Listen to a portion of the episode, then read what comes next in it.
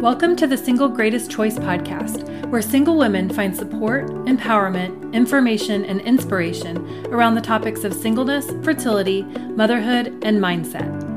I'm your host, Katie B, and I'm thrilled to be back to share more stories of women like you and me who are navigating these choices, along with interviews with experts in the fields of fertility preservation, coaching, and psychology. Whether you're just starting to question what to do about your finite fertility, or whether you're ready to make the leap into solo motherhood by choice, I hope these conversations will help you to feel more supported and confident along the way. Because whatever you decide to do with these years could be the single greatest choice you'll ever make, and you don't have to make it alone.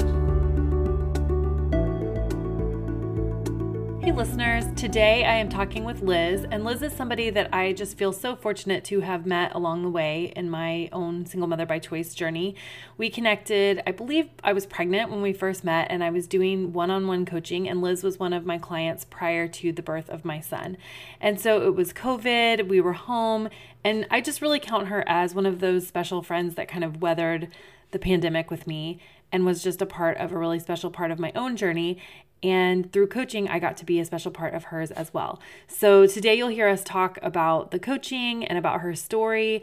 And I did want to let you know that if you're interested in one on one coaching, it's not something that I do very often anymore frankly, it's just tough to schedule that kind of time. I really focus on groups so that I can maximize the reach to as many women as possible.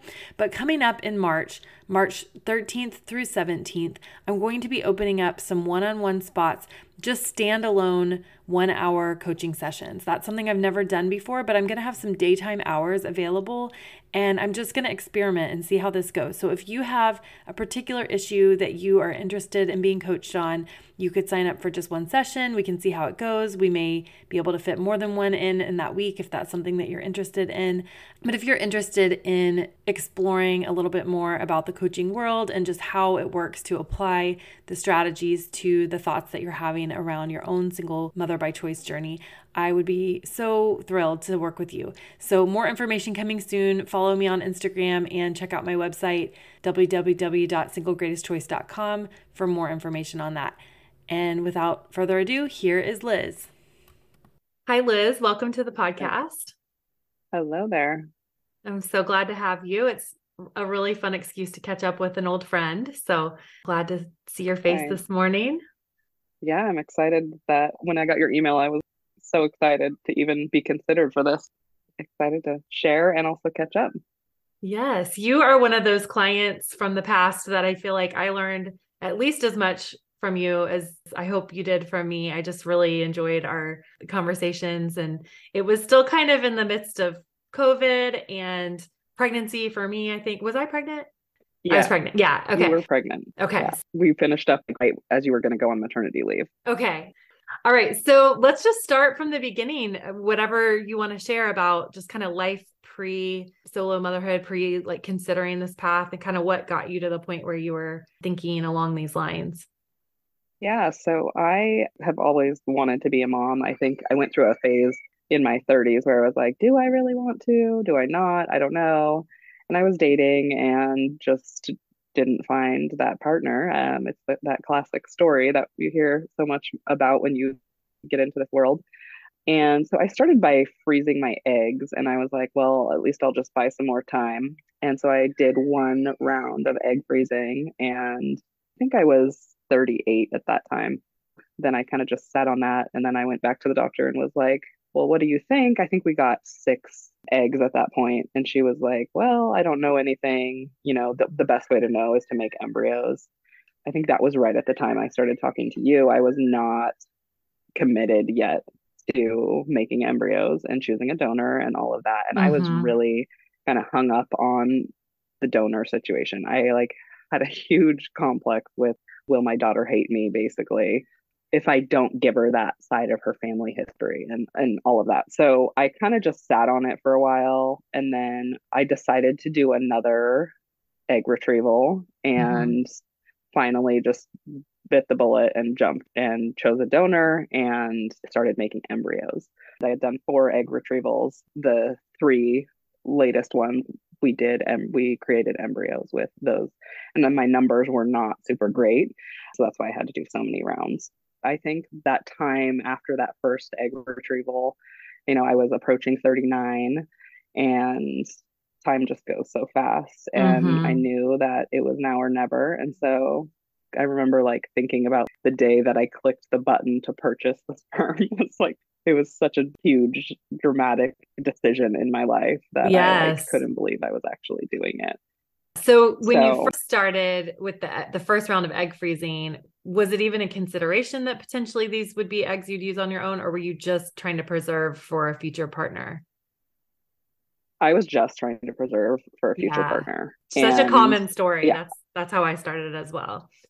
I tried to be very careful because I can kind of recognize when I work with different women, the women who are sure that this is what they want to do, but just have some hangups or they're a little bit scared or they're just not they don't have the confidence in it.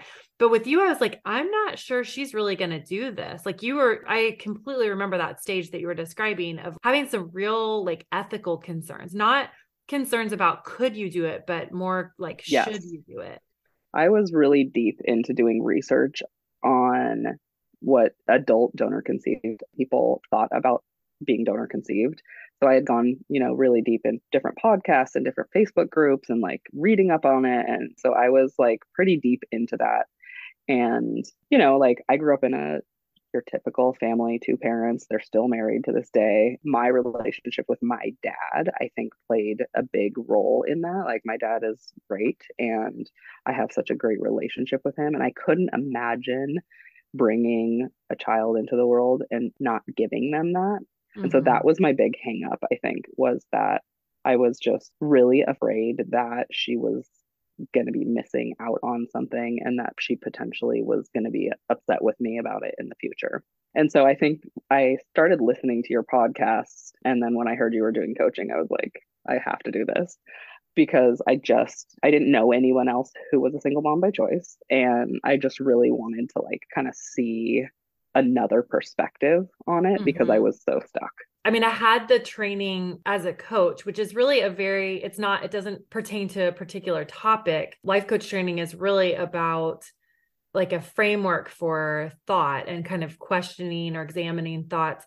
But looking back, I'm like, wow, I can't believe that I was coaching you when I all like I was having a lot of the same questions at the same time.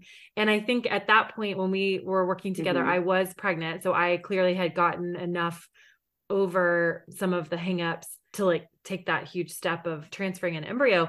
But I sat for a long time in a lot of the same questions that you had where my embryos had been created and I just wasn't sure how I felt about using them because of some of the things that you're saying. And also, I mean, just knowing your background, do you want to share a little bit about like what you do for work? I remember just being like, okay, she really, she's a yeah. researcher. Like you were so thorough in your like academic examination. And that's why I say I feel like I learned at least as much from you as I hope you did from me because of the way that you were approaching all of this, just very practically. Yeah. So I'm a behavior analyst and I have a master's in clinical psychology with a specialization in behavior analysis. So I work with um, people that have disabilities, a variety of different disabilities, primarily autism. I'm a researcher. And so, just in general in my life, this is how I approach everything is I like just dig down until that I can't dig any further down and, and get myself all worked up about it. So yeah, I I'm heavy on the research and yes. I'm not I rarely make any decision without going really deep into the research. So this is just was my course of I can't actually make any decision unless I know like every perspective and consider every aspect of it. That's where my analytical brain just took off with it and um, I became obsessed with it until I figured out what I wanted to do. And you've shared a little bit about I just want to make sure that I that I'm correct on the story of like how you moved forward logistically or physically. So with the original egg retrieval, did you are those eggs still frozen or did you use those as well in creating your embryo? No. So when I did that second egg retrieval, I took all of the eggs and created embryos on that mm. second retrieval. Everything was embryos. Then I did a third retrieval and those went straight to embryos. And my doctor was like, okay, you know, I think we're good. And at that point in time, I was like, I absolutely because of the ethical and all of the stuff that I was so worried about. I was like, I absolutely have to have the option to have a full blooded sibling for my child. Mm-hmm. Not that I wanted two children, but I wanted my child to have a full blooded sibling. I think at that point, we, I had three embryos, and one was a mosaic. Mm-hmm. And my doctor was like, you know, I think we're okay. I think, you know, you could move forward. And I was like, absolutely not. We need more. So I did a fourth round okay. and actually got, I think I got 15 eggs on my fourth round, and two of them turned into embryos. So I had five by the end of my fourth retrieval. And that was good for me. I was like, okay, we're not, we're done with this. Yes. And then my doctor was like, okay, are you ready? And I was like, no, no, no, no, no. We're going to just put these on ice and we're going to like go about our life. And she was like, you're 40. but, you know, whenever you're ready. And I was like, okay, fine. Let's just try it. It's not going to work the first time anyway. So we'll just try it. We'll learn some more about my body. And it worked. Wow. Yeah, Did you do any IUIs at all or you you went straight to IVF?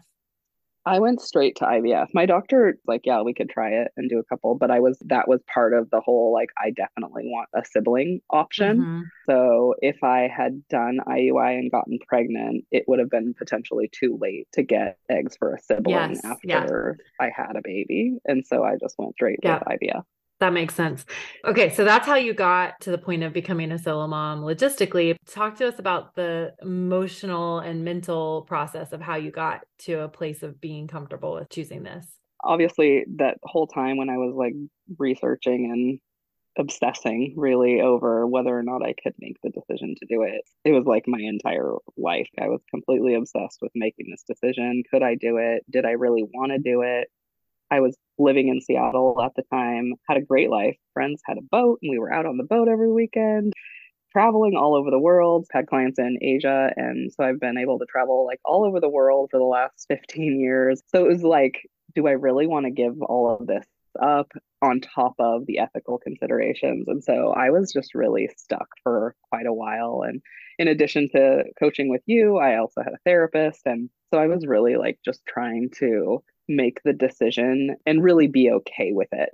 But I never really had this sign that I was doing the right thing and I was really trying to get that. So that was really hard is I just thought I was jumping off a cliff the mm-hmm. whole time in hopes that eventually I would have that connection. I think I said to my therapist every session, you know, I hope that like when she's born, I'll just look at her and I'll be like, yes, of course.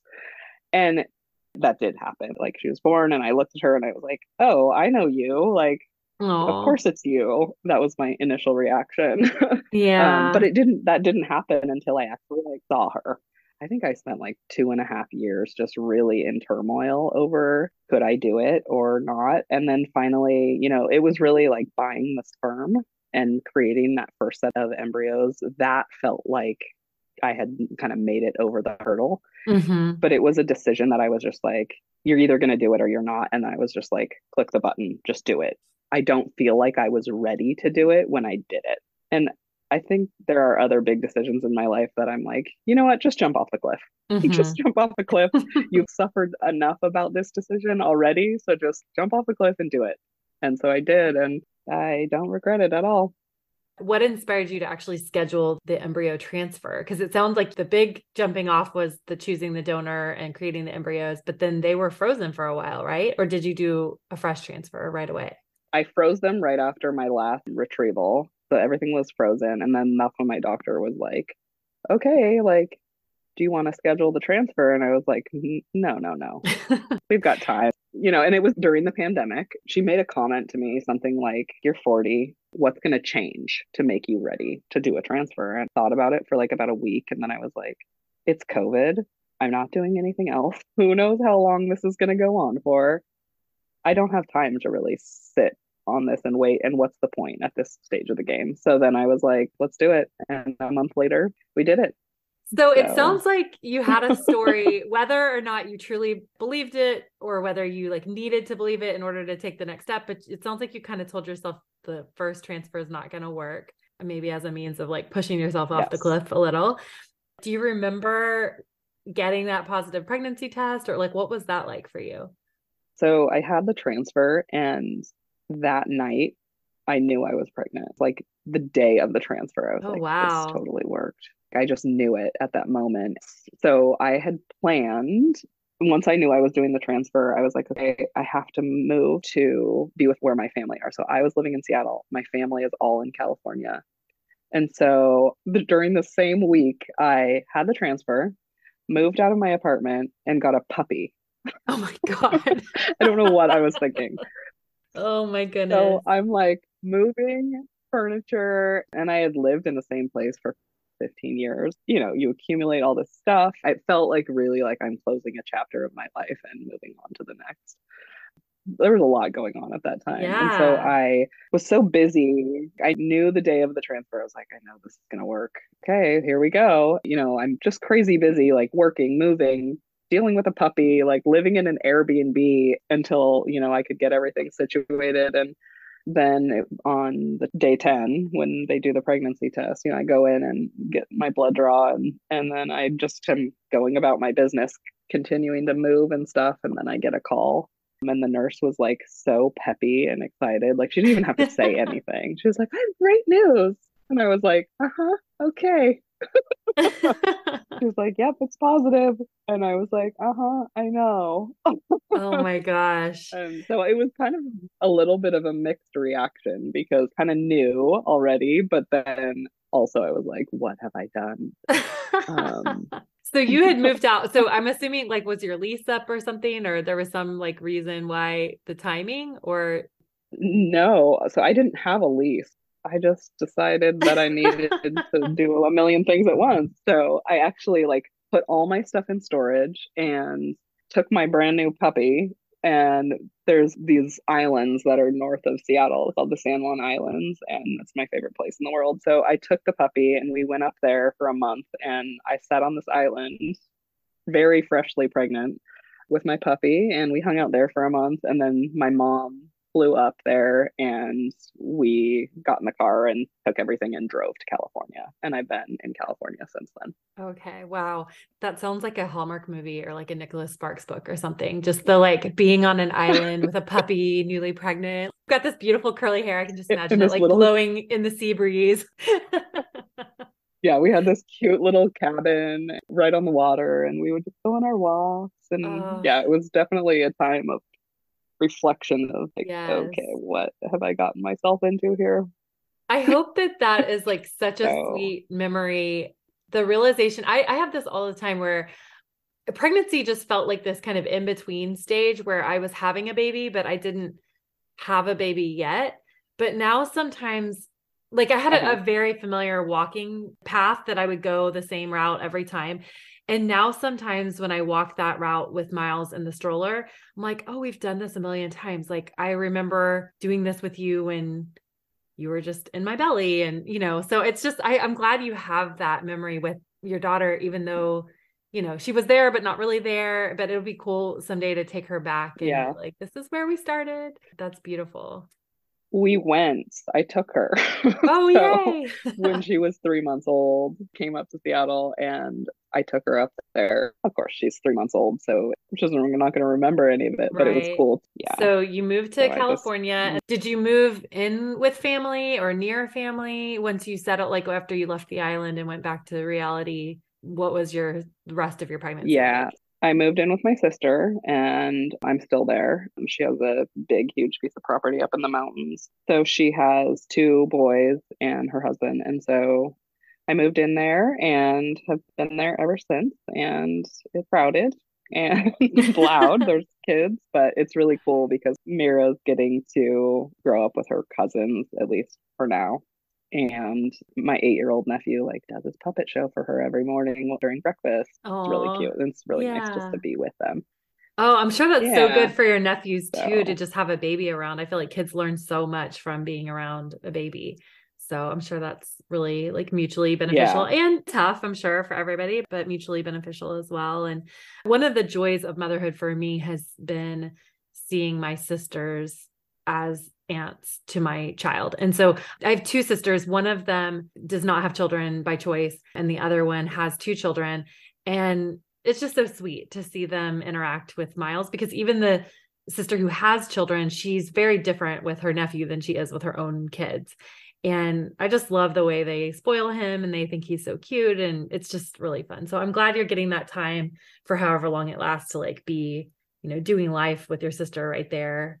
Cause that's, I mean, it's just special. I feel like for our kids, yeah, you know, they don't have both sides of the family. And so it can feel, even if we come from decent sized families, it can just feel like, you know, their families are relatively small in comparison to someone who has like two full branches on the family tree right maybe they, what they lack in number to kind of make up for in like closeness so i love that yeah absolutely it was like really helped me with dealing with that whole part of you know i was so adamant about having a sibling for her so that she could have that connection and even though they are still half her dna they're my sister's kids but mm-hmm. she has the relationship of a sibling with them mm-hmm. So that's been pretty cool. Mm-hmm. So, how old is Mira now? She will be eight months next week. Oh, and she is so cute. Do you want to say anything else? Do you want to talk about the rest of your pregnancy or your birth or any of that? Yeah. So my pregnancy was pretty smooth. I had one little hiccup in the middle where I had like a blood clot, but it was passed and everything was fine. So I was due June 3rd and they were going to induce me at 39 weeks as they plan to do with women of my age. And the day before the induction, I went into labor on my own.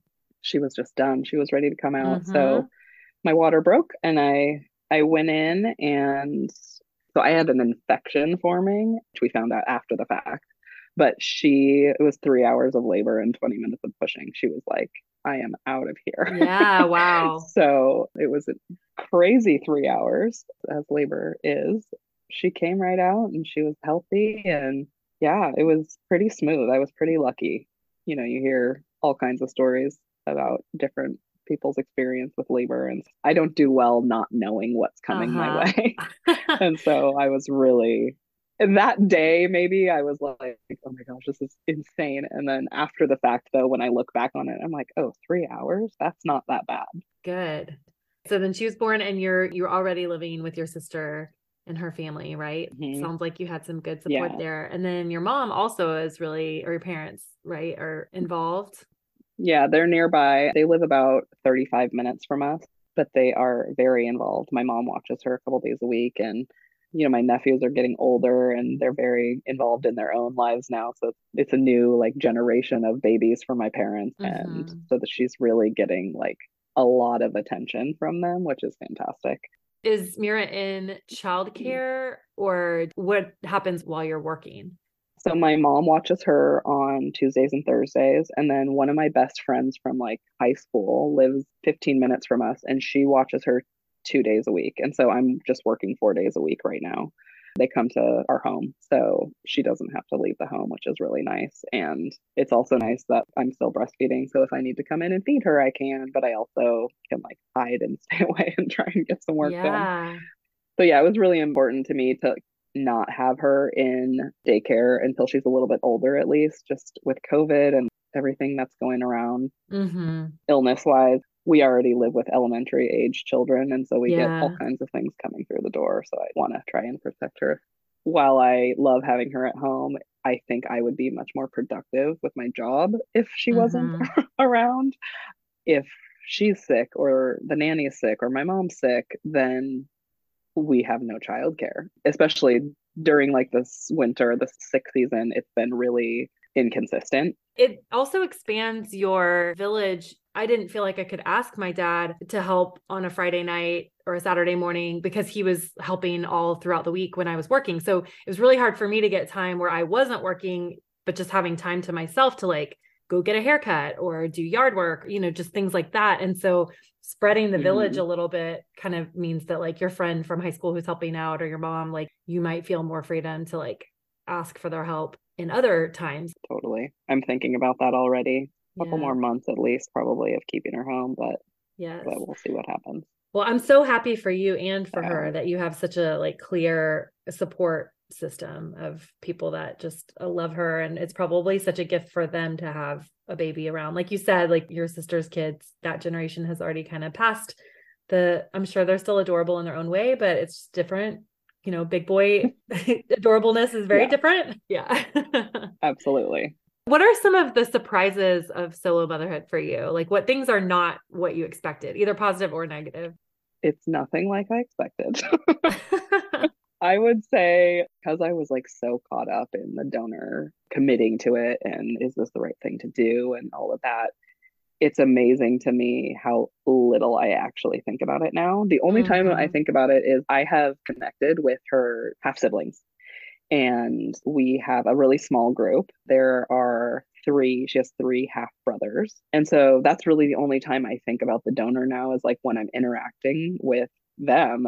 So, I mean, that whole like finding them and all the moms are amazing and we all have tons in common. And that whole thing has been a huge surprise and blessing for both of us, I think. I mean, she doesn't know it yet, but just knowing that she has connection to that side of her DNA was such a huge relief for me.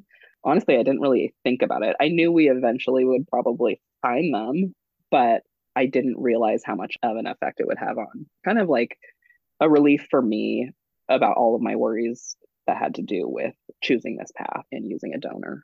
So that's yeah. been a huge surprise for me. For me, it's been very similar because I am in touch with my donor, which was unexpected. But I do think that they, those connections with the half siblings are maybe even more like I think about them more, or they're more like in my day to day life.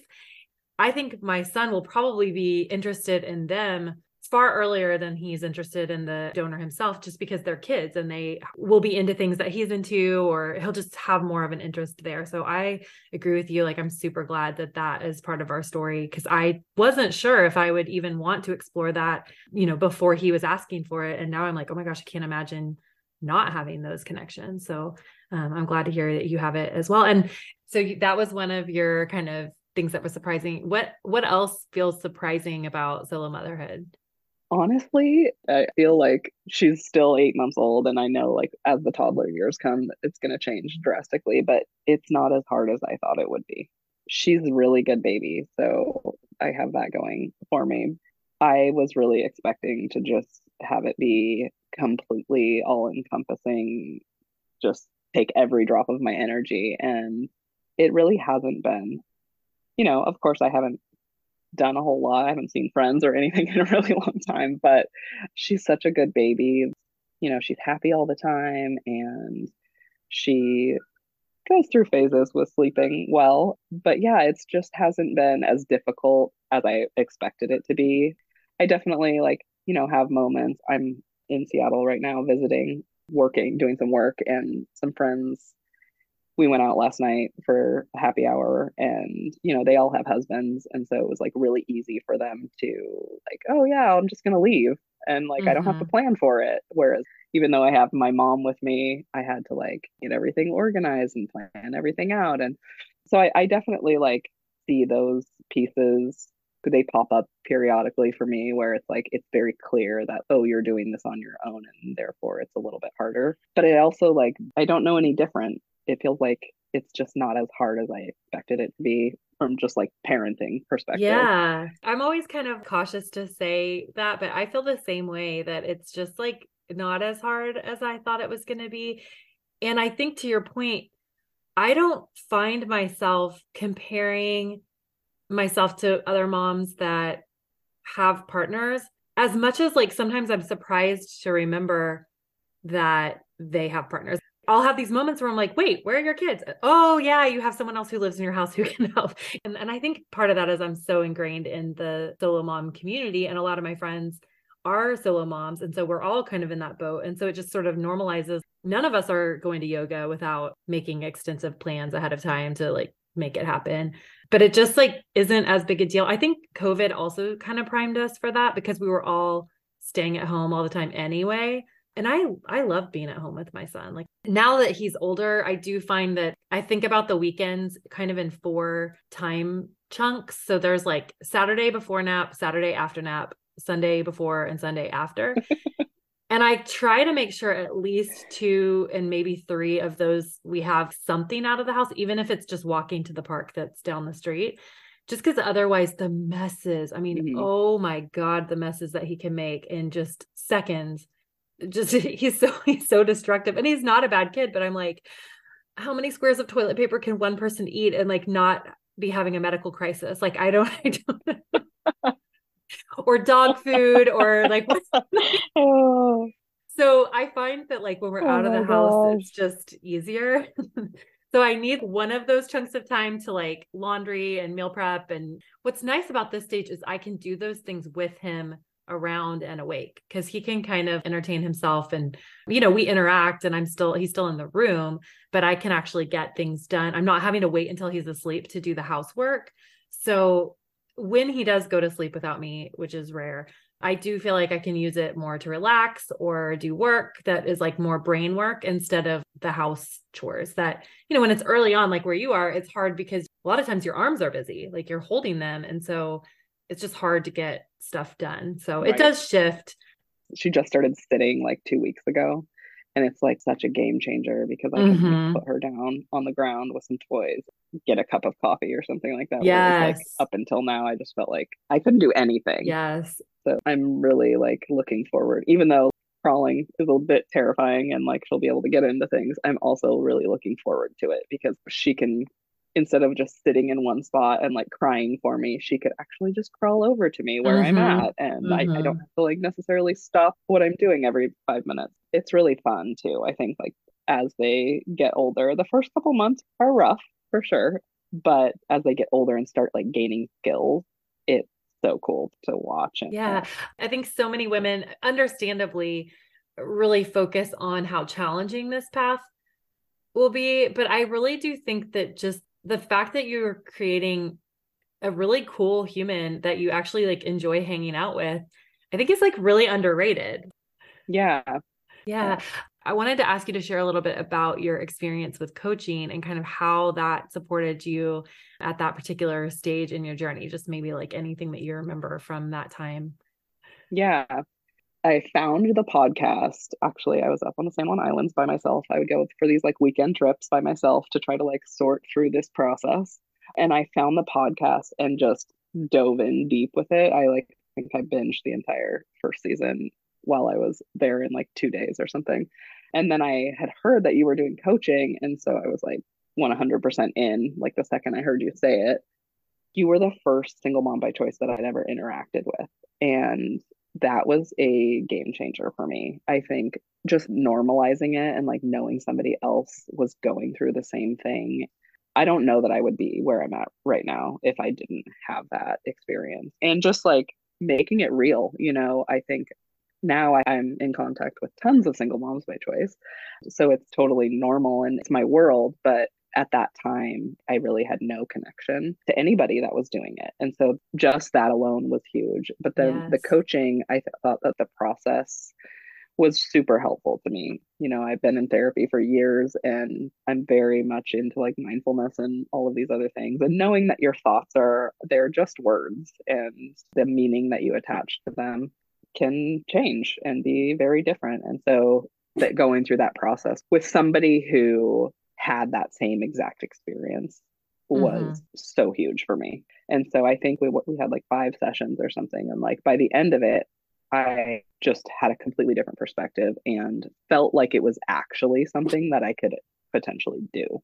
Mm-hmm. Whereas before, I was like, here I am going down this path, and I don't know if I can actually do it at all but just the process just normalized it so much for me. And I think that made a huge difference. I am also a huge proponent of therapy, and it is a very different thing than coaching.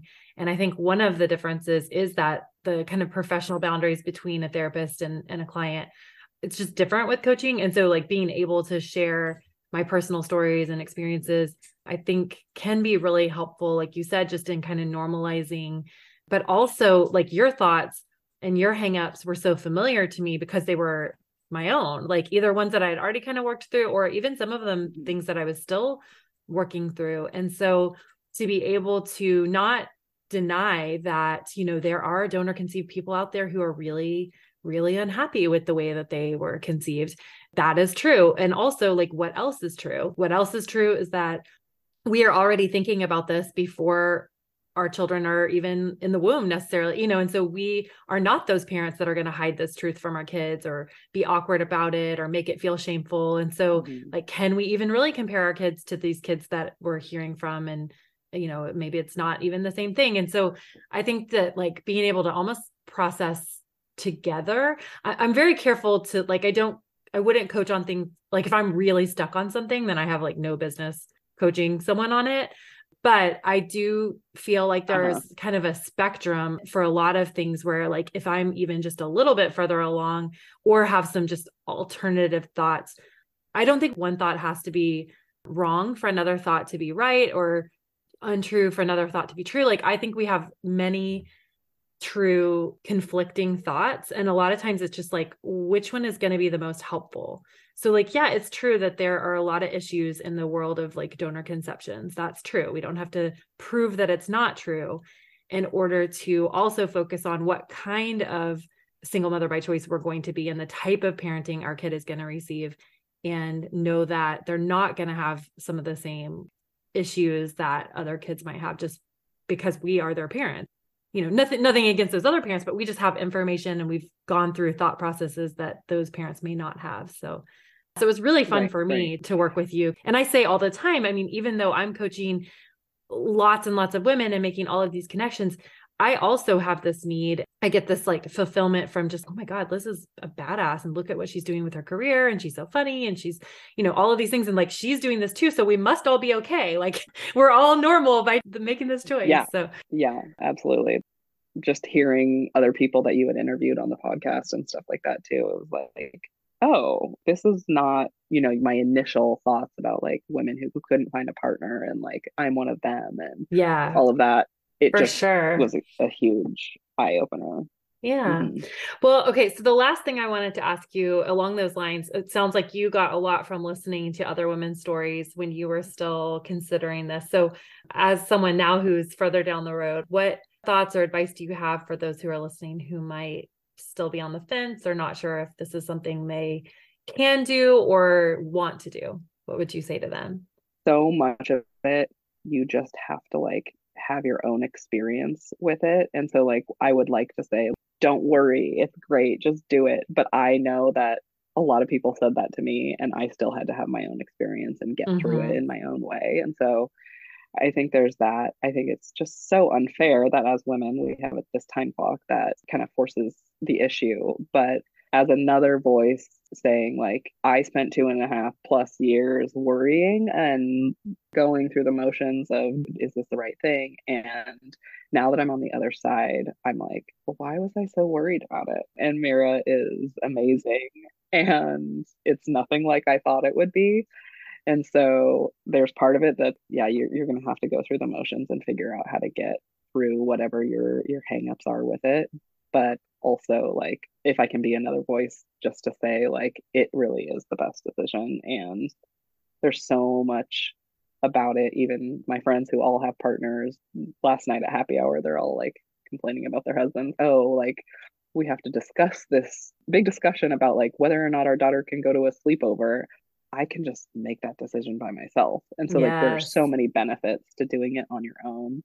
Yes. And now that I'm here, it's this is obviously how it was supposed to be for me. It's just so clear to me that this was exactly how it was supposed to happen. So yeah, I would say, you know, like be gentle with yourself is really all you can do and just do what you need to do to process it, but it really is the best. Yes, I fully fully agree. I love the kind of mix of like do what you got to do to process it, work through your hangups, and then jump off the cliff.